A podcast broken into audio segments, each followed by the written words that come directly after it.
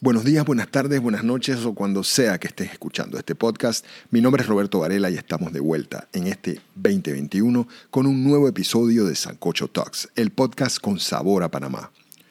En esta ocasión decidimos no hacer un resumen del 2020 por haber sido tan mal año y mirar hacia adelante con optimismo y meterle ganas a todo lo que se nos presente, como siempre. Hoy vamos a hablar de un ingrediente muy querido por todos, sobre todo por ser originario de Latinoamérica. Y desde aquí se regó para todo el mundo llegó hasta el África, Asia y muchísimos lugares en donde es muy utilizado hoy en día. Estamos hablando de la yuca que aunque nos gustaría verla usada en más platos panameños, sabemos que a muchos les encanta. Hablaremos de su origen, de sus bondades, de sus venenos, en fin, le sacaremos el jugo a la yuca en esta conversación. Antes de arrancar, queremos darle las gracias como siempre a todos los que nos ayudan y escuchan. Gracias a ustedes, Domingo y Saquillo, podemos seguir generando contenido y resaltando las bondades de nuestra cultura gastronómica panameña que es tan rica en sabor y variedad.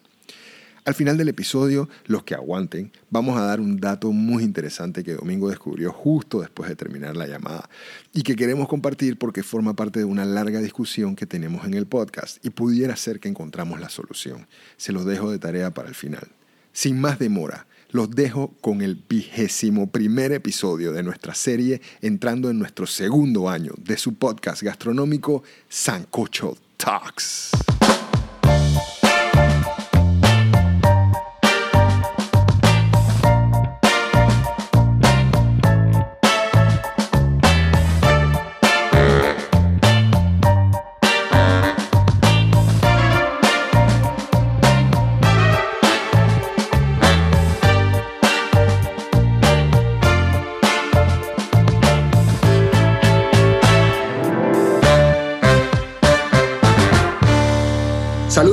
Todos, bienvenidos a un episodio más de Sancocho Talks, comenzando el año 2021. Esperemos que todos estén muy bien, que todos hayan tenido un arranque muy fuerte y con mucha energía. Nosotros cambiando un poco el panorama, eh, estamos aquí con nuestros compañeros de siempre, eh, Domingo y Isaac. ¿Cómo están muchachos? Buenas tardes. ¿Cómo les va? Feliz año. Gusto en verlos. Feliz año, la primera semana del año 2021, papá. Activados. Así es. Esta semana vamos a agarrar un tema interesante. Decidimos, después de ciertas conversaciones, que merecíamos volver al formato de hablar sobre un tema gastronómico y concentrarnos en él y de alguna manera depurarlo. Eh, esta semana vamos a hablar de un tubérculo eh, originario de Latinoamérica, así es, Domingo, es originario, es, un, de nuestro, ¿no? De América, correcto. Eh, con muchísimas posibilidades gastronómicas, con muchísimas propiedades nutricionales y que tiene, yo no sabía, descubrí, tiene unos secretos ahí medio venenosos. Esto que está, está interesante ese cuento. Estamos hablando de la yuca. Esta semana vamos a hablar de la yuca. Los pelados están pilados, dicen ellos, chicos, hablen, ¿cómo están? ¿Cómo han, antes de entrar en tema, cómo han pasado? ¿Qué ha habido? Juan, todo bien por acá, esto, tratando de mantenernos creando, ya es como una película que vimos, eh, yo siento que estamos nuevamente en marzo, abril 2020, así que aprendiendo de lo que se de lo que se, se vivió el año pasado y tratando de aplicarlo a este verano estamos en enero y hoy llovió en la ciudad de Panamá, así que creo que, que todo está cambiando, todo, todo, todo está en evolución rápida. Pero, pero como dices, ya tenemos como el, medio que el know-how de lo que pasó el año pasado. Yo también, yo no me había movido de la ciudad en todo este tiempo y, y ahora cogí como un aire de acá desde el Pacífico, reportando sintonía. Eh, y, y, nada, yo, yo creo que, que sí, que hay que que hay que agarrar el año con la sabiduría que hemos sacado del, del OTOF del 2020 y, darle con todo, ¿no? Domingo, ¿qué es lo que es? en verdad lo que dijo Isaac es verdad, es como un, como un repeat. Estamos en el instant replay de marzo del año pasado.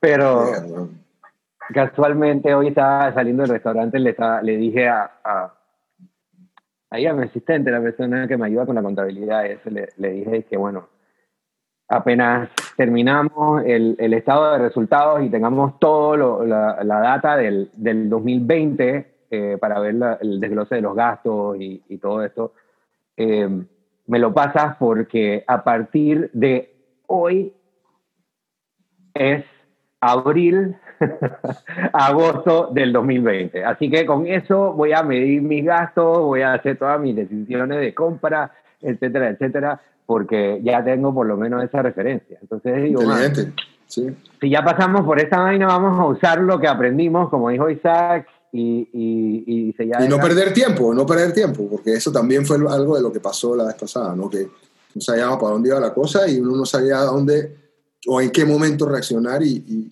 algunos reaccionaron por instinto y, tuvieron suerte y algunos se quedaron esperando y arrancaron un poco tarde. Yo creo que este año es cuestión de eso, de arrancar desde el, desde el principio con todo.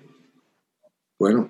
Claro, digo, ya, tenemos la experiencia, por lo menos, pero digo, a veces sí te levantas y que ya otra vez todo esto de nuevo.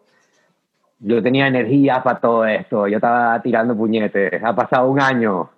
Claro. Cuando, hasta, hasta, hasta dónde llega mi batería, ¿no? Eso es lo que a veces uno se, se pregunta. Pero, pero bueno, el, el, hecho de que sea un comienzo de año también te vuelve a dar así como que, yo no sé, uno saca un respiro, una... Psicológicamente ayuda ese, ah, ese empuje. Psicológico. O sea, para eh, mí, el, el, tema principal de hoy, eh, me gusta el producto, me gusta consumirlo. Eh, y bueno, domingo en los pre, en los behind the scenes del, de este capítulo me llamó para preguntarme qué tan qué tantos recuerdos tenía de yuca en la gastronomía afropanameña y le dije que muy vagamente, eh, quizás porque mi familia no lo consumía o quizás porque por alguna razón, pero no tengo muchos recuerdos eh, de, de, una variedad de productos. El producto que más recuerdo es el yuca pon, o sea, el enyucao. Es un un pastel, un dulce hecho con yuca, raspadura, coco, canela, pasitas. Eh, así que ese, ese es mi, mi, recuerdo más central de yuca como, como, un, como un plato, como una preparación. De allí yuca frita, yuca hervida, obviamente bastante. Sí, cuando, cuando comencé a pensar yo también en el tema, yo decía, porque cuando a uno le dicen yuca, eh, en Panamá es como si te dijeran cualquier cosa. Pero si uno está, por ejemplo, en el extranjero y, o, un, un, europeo te dice yuca, es casi como si que conozco a tu mamá. O sea, es como que, wow, este man sabe de la yuca, de la yuca es como nuestra. Y cuando te pones a ver, no hay muchas preparaciones. O sea, nosotros dije yuca frita y, y, y ¿cómo se llama? Y, y carimañola. Yuca hervida. Yuca sopa. Yuca hervida, yuca hervida. Y de repente en una, alguna sopa te la encuentras. Pero ya. Y, y, yo estaba como que revisando el tema domingo, porque domingo me dijo que estaba súper pilado. Entonces a mí me dio como miedo y comencé a estudiar. y me di cuenta de todas las bondades, de que es una cuestión que salió de aquí y migró a África, y migró a Indonesia.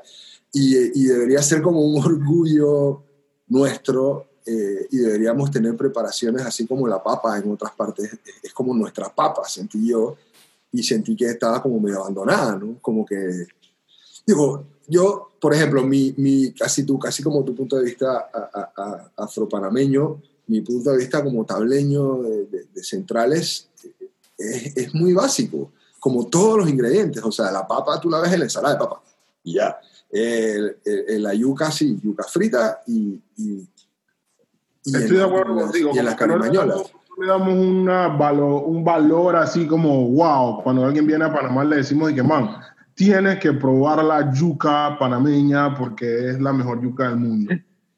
Sí, y, y, al final es de que ven y lo que hay es lo que debe haber en toda Latinoamérica, que porque yuca se debe freír en todos lados. Y, y bueno, y la carimañola, sí, que, que, que, es medio que orgullo. Yo no sé, yo, y yo quería preguntarte, Domingo, como para comenzar la conversación, ¿cuántas preparaciones de yuca tú haces en el restaurante, digamos? Aparte de eh, yuca, yo, yuca o sea, no, la, la, digo, tú, tú lo has dicho bien, en, en realidad hay, sí hay como que una parte que está faltante en el cuento de la yuca eh, en Panamá, eh, considerando que es de acá, tradicionalmente, o sea, pues de esta parte del continente, eh, y de que era definitivamente utilizado por nuestros indígenas originarios de aquí, de la región del Ísmica, pues de aquel entonces. Así que cuando llegaron los españoles, los indígenas estaban comiendo yuca, eso, de eso hay evidencia. Em, en el trapiche, la carimañola es lo principal para lo que usamos la yuca, pero también es un ingrediente eh, eh, básico en el gallo pinto o guacho de rabito. Siempre tiene daditos de yuca. Em, y realmente, em, quizás en la, en la, sopa de marisco, y yuca frita, yuca hervida, yuca al mojo, pero eh, obviamente en el sancocho no. Eh, quizás cuando hacemos una sopa de pollo o sancocho chilicano que un, un ajá, correcto. De carne, exacto.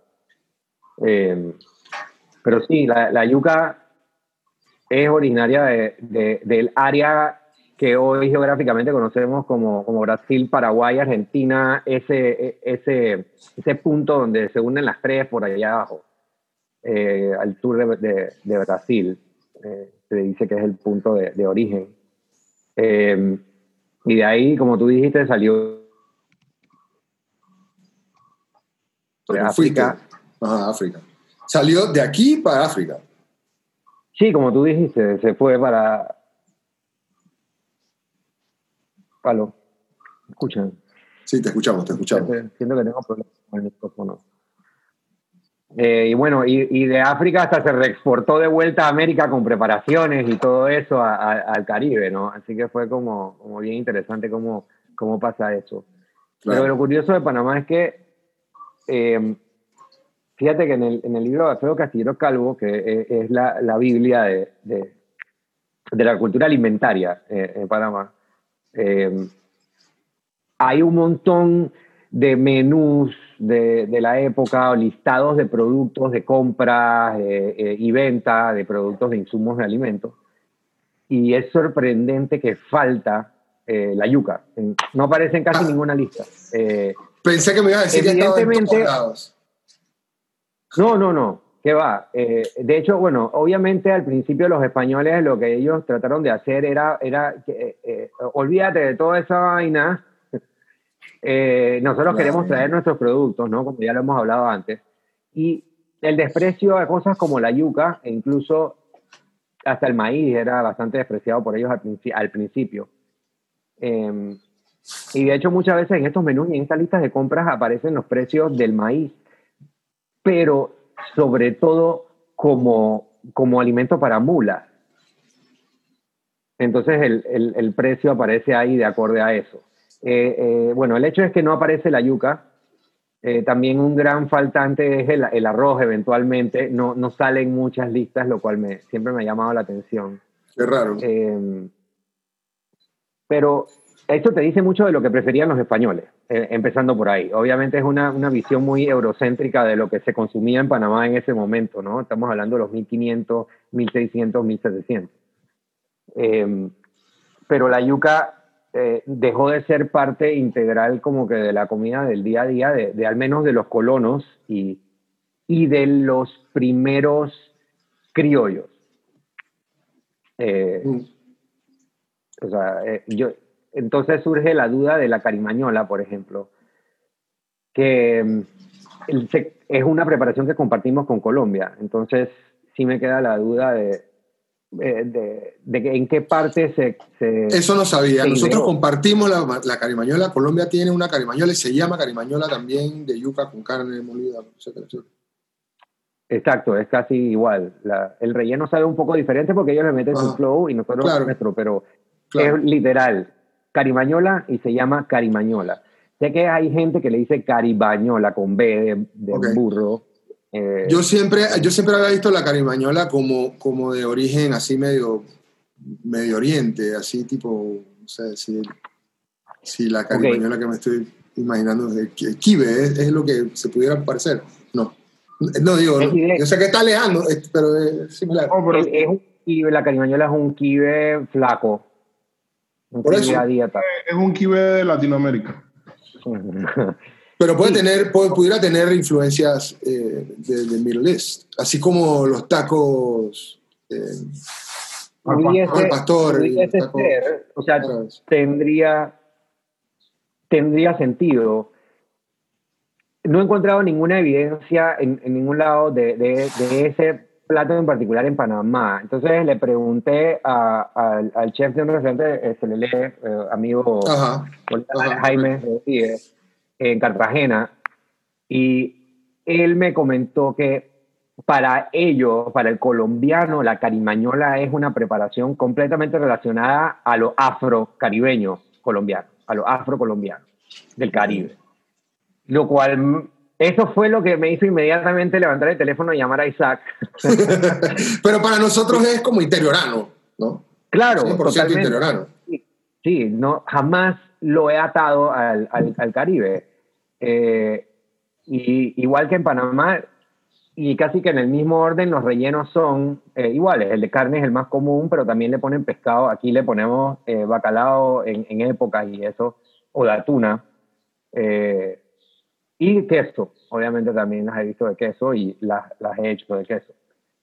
Eh, al igual ellos allá también en Cartagena. Eso me pareció súper interesante el, el, el take que ellos tienen de ahí, eh, de, dónde, de dónde proviene esa, esa preparación, ¿no? En, Panamá lo relacionamos es a provincias centrales, sobre todo. Y, Claro. Y, y realmente eh, no he visto que se hable mucho de, de, de, de esa fritura pues en literatura, desafortunadamente. Pero además de eso, digo, lo usamos para el enyucado. eh, para otras cosas he visto que hacen buñuelos de, de yuca, que usualmente es, es- realmente al final termina siendo como una masa de, de carimañola que está aplastada y entonces la sirves con miel. Mm, ya. ¿Y a dónde lo has visto? En, en centrales yo nunca he visto eso. En, en Chiriquí, ¿será? eh, no man, por allá por Chitré, de peladito. Ok. No. Eh, al, igual que, al igual que allá mismo vi tortillas de maíz blanco con miel. Eh, de hecho, la, la primera vez en, que, en mi vida que en Panamá vi el usar el maíz blanco. Yo, yo siempre como, eh, mi papá tiene una, una persona que vive en Chitré que hace una changa blanca, gruesa, como así, y como de este tamaño, y es blanca, y es una delicia, porque Es maíz es blanco. de maíz full blanco, es blanca, es una tortilla blanca. Comparte eso conmigo, por favor, man. La Tengo que preguntarle, tengo que preguntarle a la señora, yo sé que él cada vez que va le, le pide como 30 y las congela. Entonces la va sacando poquito a poquito durante el año. Esta- en, mi- en, mi- en mis estudios que estuve haciendo, me salieron los nombres cazaba, manioc, eh, mandioca. Eh, ¿Esos son puros nombres como en Brasil, en África, para la yuca, o esos son otros tubérculos? ¿Tienes idea? No, o sea, todos son, el, todo es yuca, lo que nosotros conocemos como yuca. Eh, Ok. Mandioca es, es como ellos le, le dicen en Brasil, por ejemplo.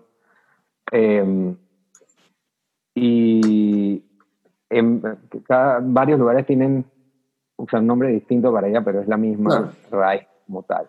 En el, Hay, hay, un, hay un dilema que, en cuanto al, tema de, la toxicidad de la yuca, porque eh, antes se pensaba que eran dos especies distintas, eh, una la que dicen la yuca amarga y la yuca normal, pero parece ser que son más como una variante bastante similar de la misma especie. Eh, en verdad todavía estoy investigando más sobre ese tema.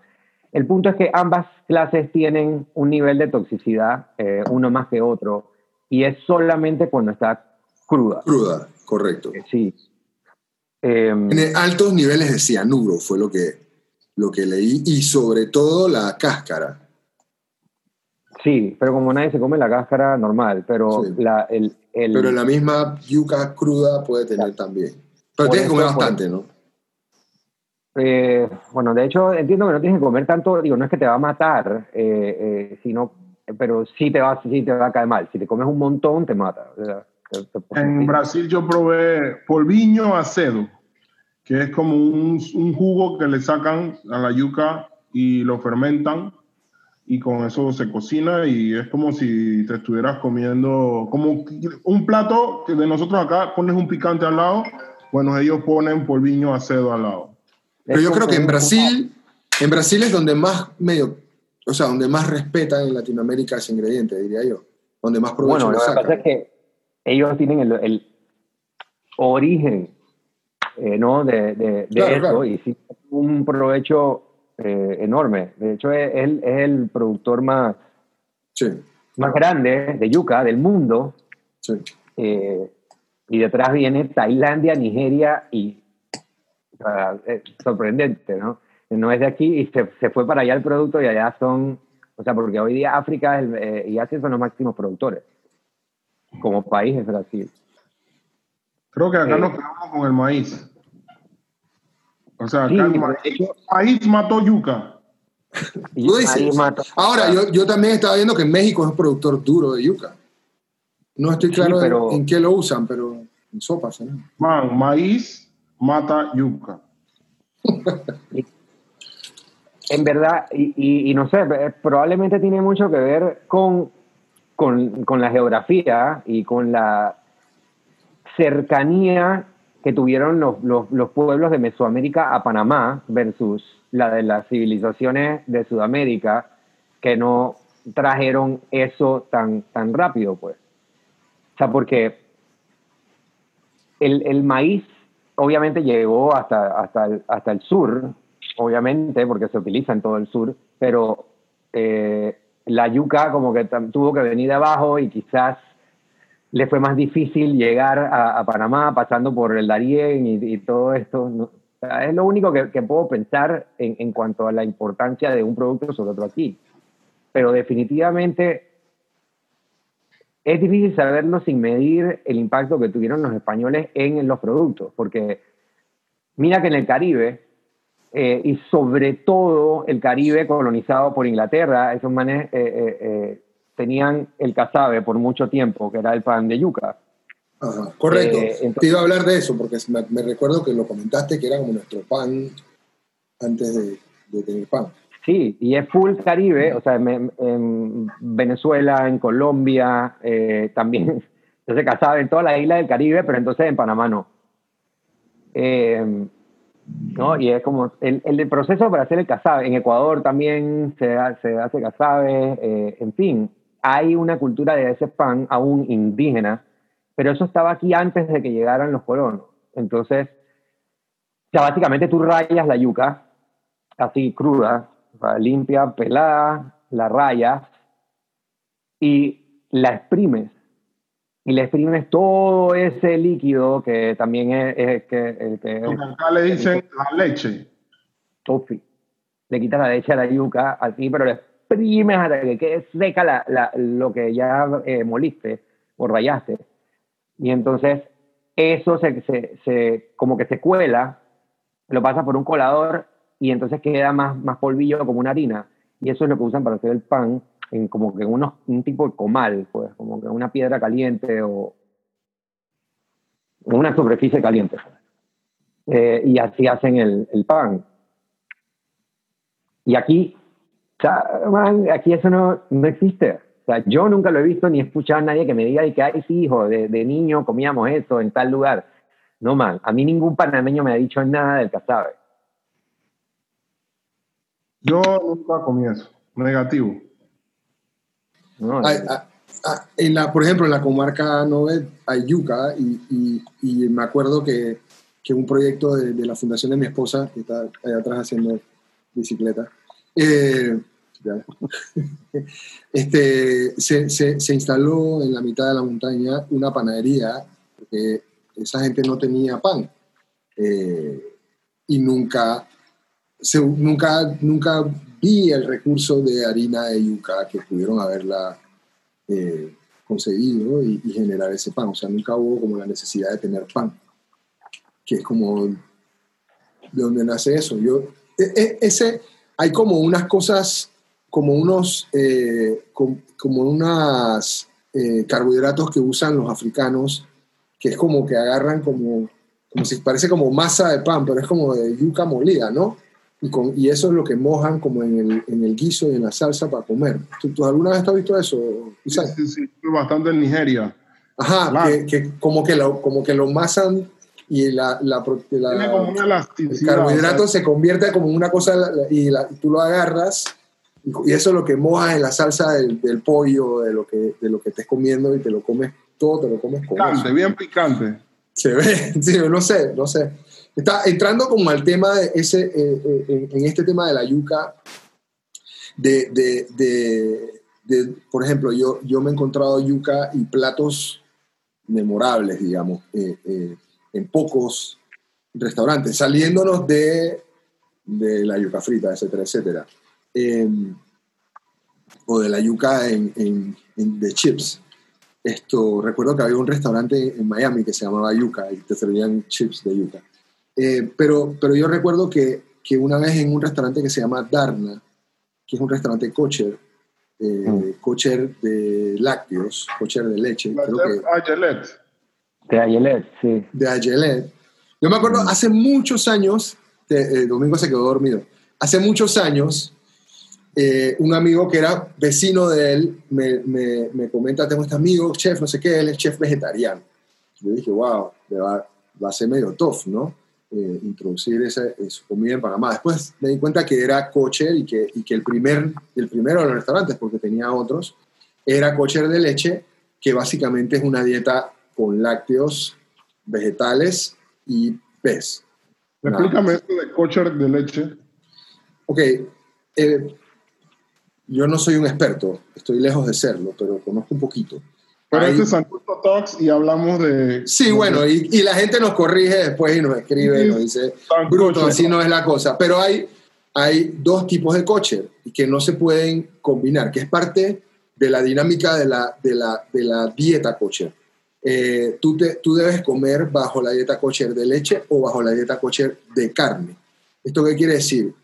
Ellos en su dieta no, evitan parte del, de las reglas de, seguir en, en, el kosher, es que no mezcles carnes rojas con lácteos, nunca.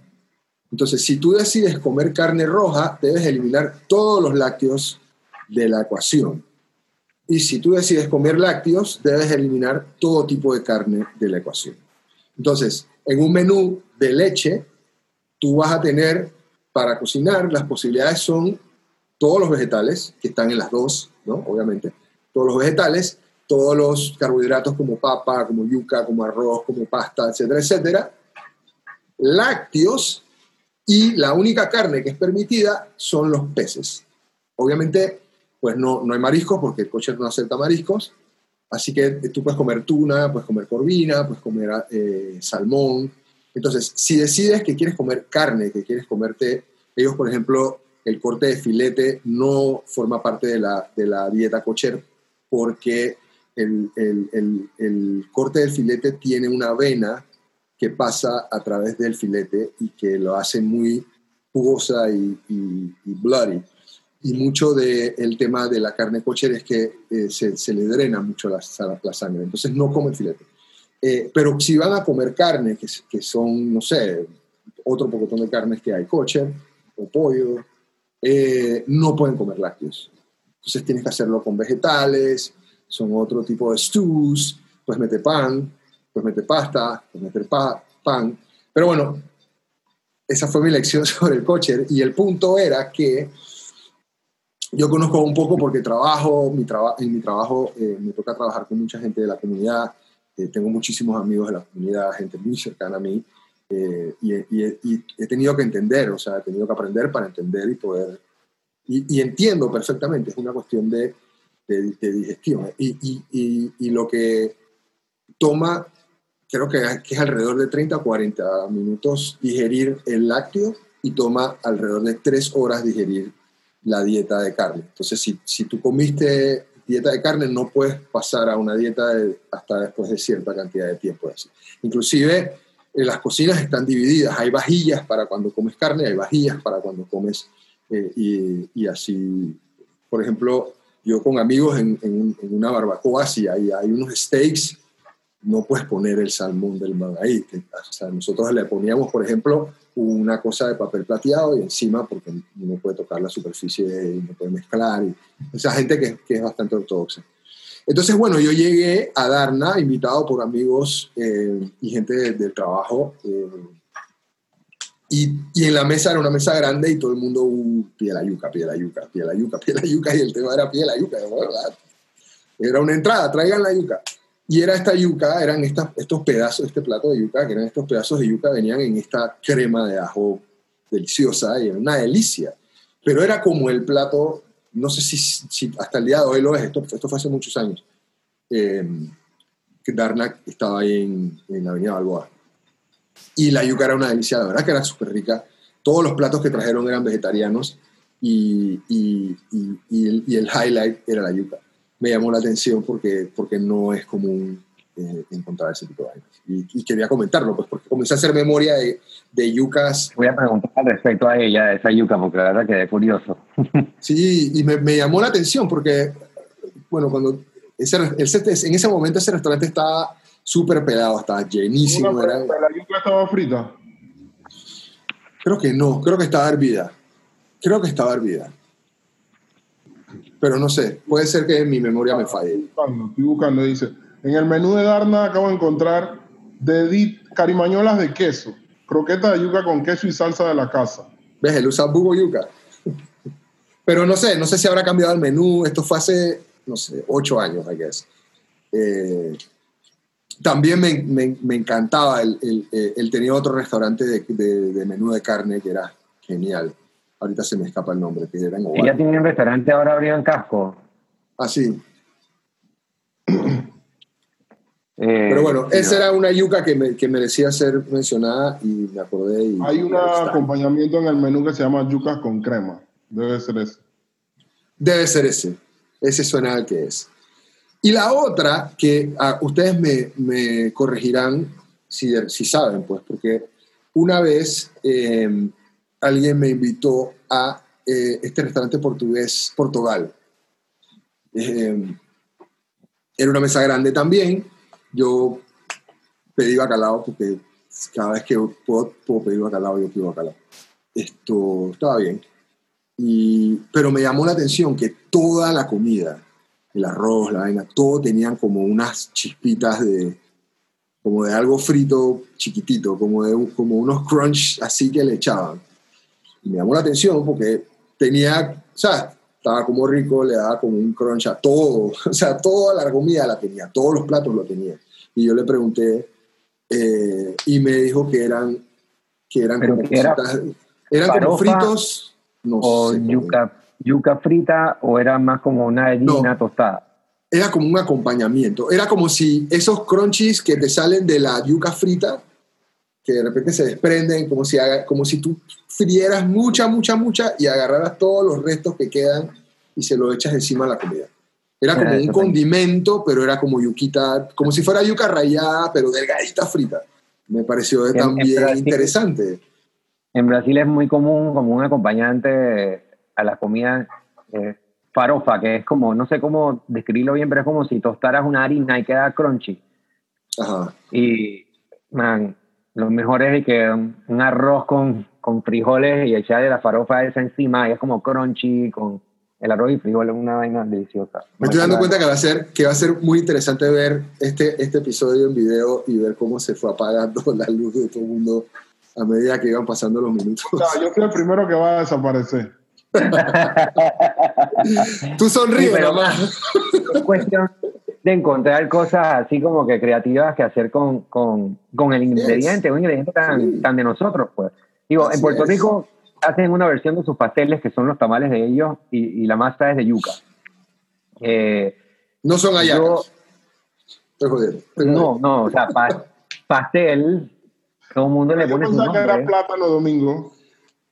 Eh, el, el más común, el más popular, el que todo el mundo, o sea, siempre reconoce es el, el pastel de masa que le dicen ellos que lleva sobre todo guineo verde. guineo verde o todo de plátano, zapallo, hacen una masa y con eso hacen el pastel.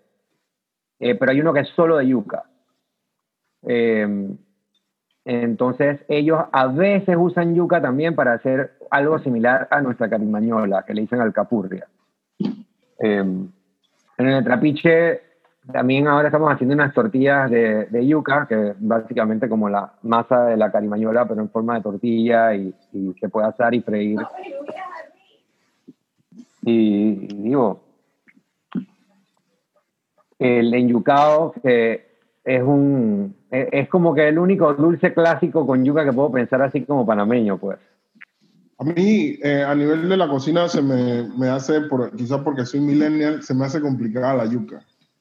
Eh, como que no le tengo tanto amor al, al, a prepararla. Me, me, encanta comerla, pero siento el proceso, eh, aquí voy a, voy a hablar full millennial, eh, si tengo, si tengo que, que, hacer algo con algo que voy al mercado y lo compro, prefiero comprar plátanos y hacer patacones que hacer yuca frita.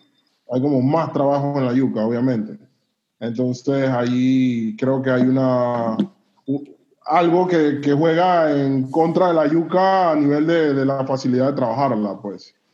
Eh, claro, pero en, en, realmente la, la, yuca también es bien versátil si tú la quieres usar con otros alimentos porque ella acepta bastante el sabor de lo que tú le pongas. El, el plátano, aunque, aunque realmente uno piensa que tiene un sabor tenue, eh, que sí lo tiene, pero es un sabor tan particular que tú lo vas a identificar la yuca realmente se disfraza súper bien eh, y, y, es como divertido también poder encontrar que usarla y hacerla pasar por otras cosas. Pues. A mí, cuando a mí yo, yo, toda mi vida de joven no me encantaba la carimañola porque yo sentía que le faltaba sabor. O sea, yo sentía que la, que la masa le faltaba sabor. Ese era como un fin. Yo he, le he cogido con el tiempo cariño a la carimañola y a una buena carimañola y he logrado aprender a diferenciar entre una y otra. Pero, pero, pero sí recuerdo claramente que siempre he tenido como que ese feeling de que como que esa masa, después me enteré que era yuca, era rara, como, como que no tenía sabor, no sé, no sé, eh, no sé por qué. Ok, digo, si alguien hirvió yuca en agua la molió y te hizo una carimañola y no le echó más nada, o sea, la vaina te va sí, a saber... No. Sí, obviamente si estaba insípida, estaba insípida. No, no, no, yo hablo en general, o sea, de, de, de como de mis teens y eso yo sentía que... No sé. Y, bueno, no sé, a mí la carimañola me mata. Eh, eso sí, el truco es que se prefrita, man. Eh, si, si, si tú quieres de verdad, dale el toque mágico una carimañola, tú vas a freír la carimañola por un par de minutos y la sacas y la dejas ahí a un lado y la dejas enfriar. Y cuando te la quieres comer, tú vuelves y la tiras ahí adentro. El relleno realmente no tiene que estar disque hirviendo, tiene que estar suficientemente caliente para que sea rico comértelo. Pero tú lo que quieres es que ya eso esté cocido para que tú lo puedas tirar más tiempo en el aceite y, y que tueste la parte de afuera. Entonces tú lo que quieres es que esos almidones de, de, la yuca se van caramelizando y se van poniendo crujientes y van adquiriendo este sabor así como que ese sabor acaramelado de azúcares tostaditas, pues que son básicamente los carbohidratos de la, de, del mismo almidón de la yuca. Entonces, claro. Eh, obviamente, si tú lo pides en delivery y te llega a tu casa, no vas a tener ese momento mágico de una carimañola recién hecha servida en tu plato, que es realmente claro. lo que yo desearía para que para todo el mundo esa experiencia. ¿no? Sí. Eh, pero sí, sí me gusta, es, eh, eh, es una, una, masa perfecta para rellenarla, eh, muy noble, muy elástica, se, se, deja trabajar y creo que tiene mucho potencial para seguir como que explorando cosas de, que, que, que hacer con ella que, creo que Panamá consume bastante carimañolas. ¿eh? ¿Ah? Hay carimañola, Panamá consume bastante carimañolas. Hay carimañolas en los super, en sí. los restaurantes, en la mañana, en los restaurantes de 24 horas. Esa es la pista que más vendo. Eh, ¿Ah, sí? Eh, sí, es, es la, la, trilogía, la, la, la, sagrada familia de fritura, la hojaldra, tortilla y carimañola. O sea, Claro. Literal.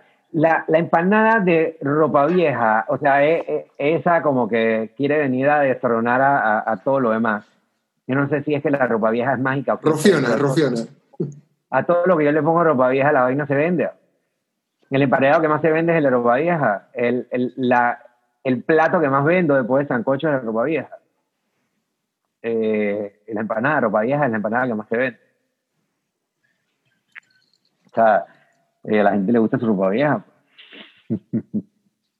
Hmm. Ah, yo, yo hubiese pensado que era algo con cerdo. Lo que más se vendía. Sí, porque el- por lo menos el- el- hay unos hojaldre de pork belly que es espectacular. O sea, es Eh, sí, pero no, no se vende tanto como... Sí, yo no sé si el panameño es de que pork belly, o sea, obviamente sí, pero, pero No, Sí, primero más que me tomó un tiempo ah, eh, como que enseñarle a la gente lo del tema de pork belly, eh, seguro. ponía panza, entonces la gente dice, ¿cómo así? ¿Qué, qué es eso? ¿Qué, qué estás haciendo? Yo dije, hey, eh, díganle que es de costilla, además, y ya. Sí. Ya. Que es básicamente lo que es. Es más, la mayoría de los productores de cerdo artesanales aquí tú le dices que es lo que tú quieres es una costilla sin hueso y básicamente es lo que te dan el pork belly. Eh, tuve que apre- aprender así, pues, porque...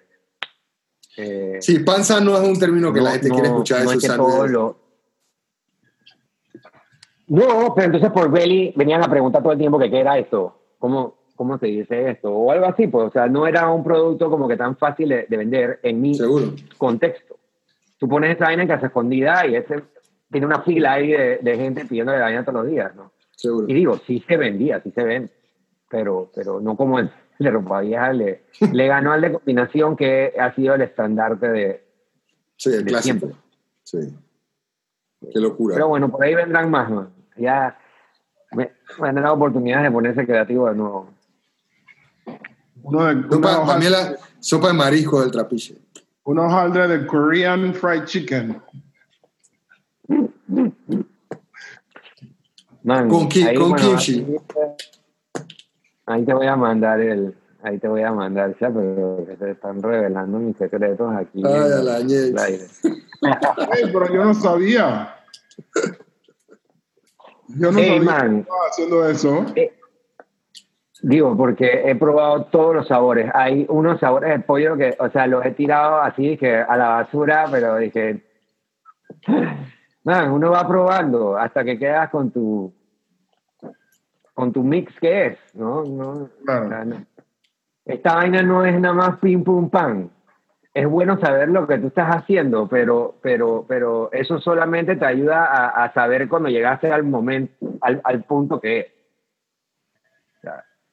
Que tú sabes qué proporción de salida tienes que ponerle de canela y cuánta proporción de pimienta molida y cuánto cardomomo le tienes que poner para que Sí, quede como tú quieres que quede. No, man, o sea, eh, en fin, es una parte divertida de, de lo que hacemos, ¿no? Por lo menos, o sea, el, el trial and error. Eso sí, yo estoy hasta aquí en pollo frito mañana. No quiero saber comer más pollo frito. Manda para acá. Pero Eh, bueno, ya bueno. Una cosa que, eh, que vi hoy, que no sé si la sabía, pero el tema de la tapioca. What's up with that? Que sale de la yuca. Sí, es, es yuca. Es yuca, almidón, básicamente, sí. pero que es como un proceso y se generan como unas bolitas o- y al final son como bolitas de... ¿Cómo funciona eso? No. También, o sea, yo no sé cuál es el proceso de hacer las bolitas de todos tapioca pearl.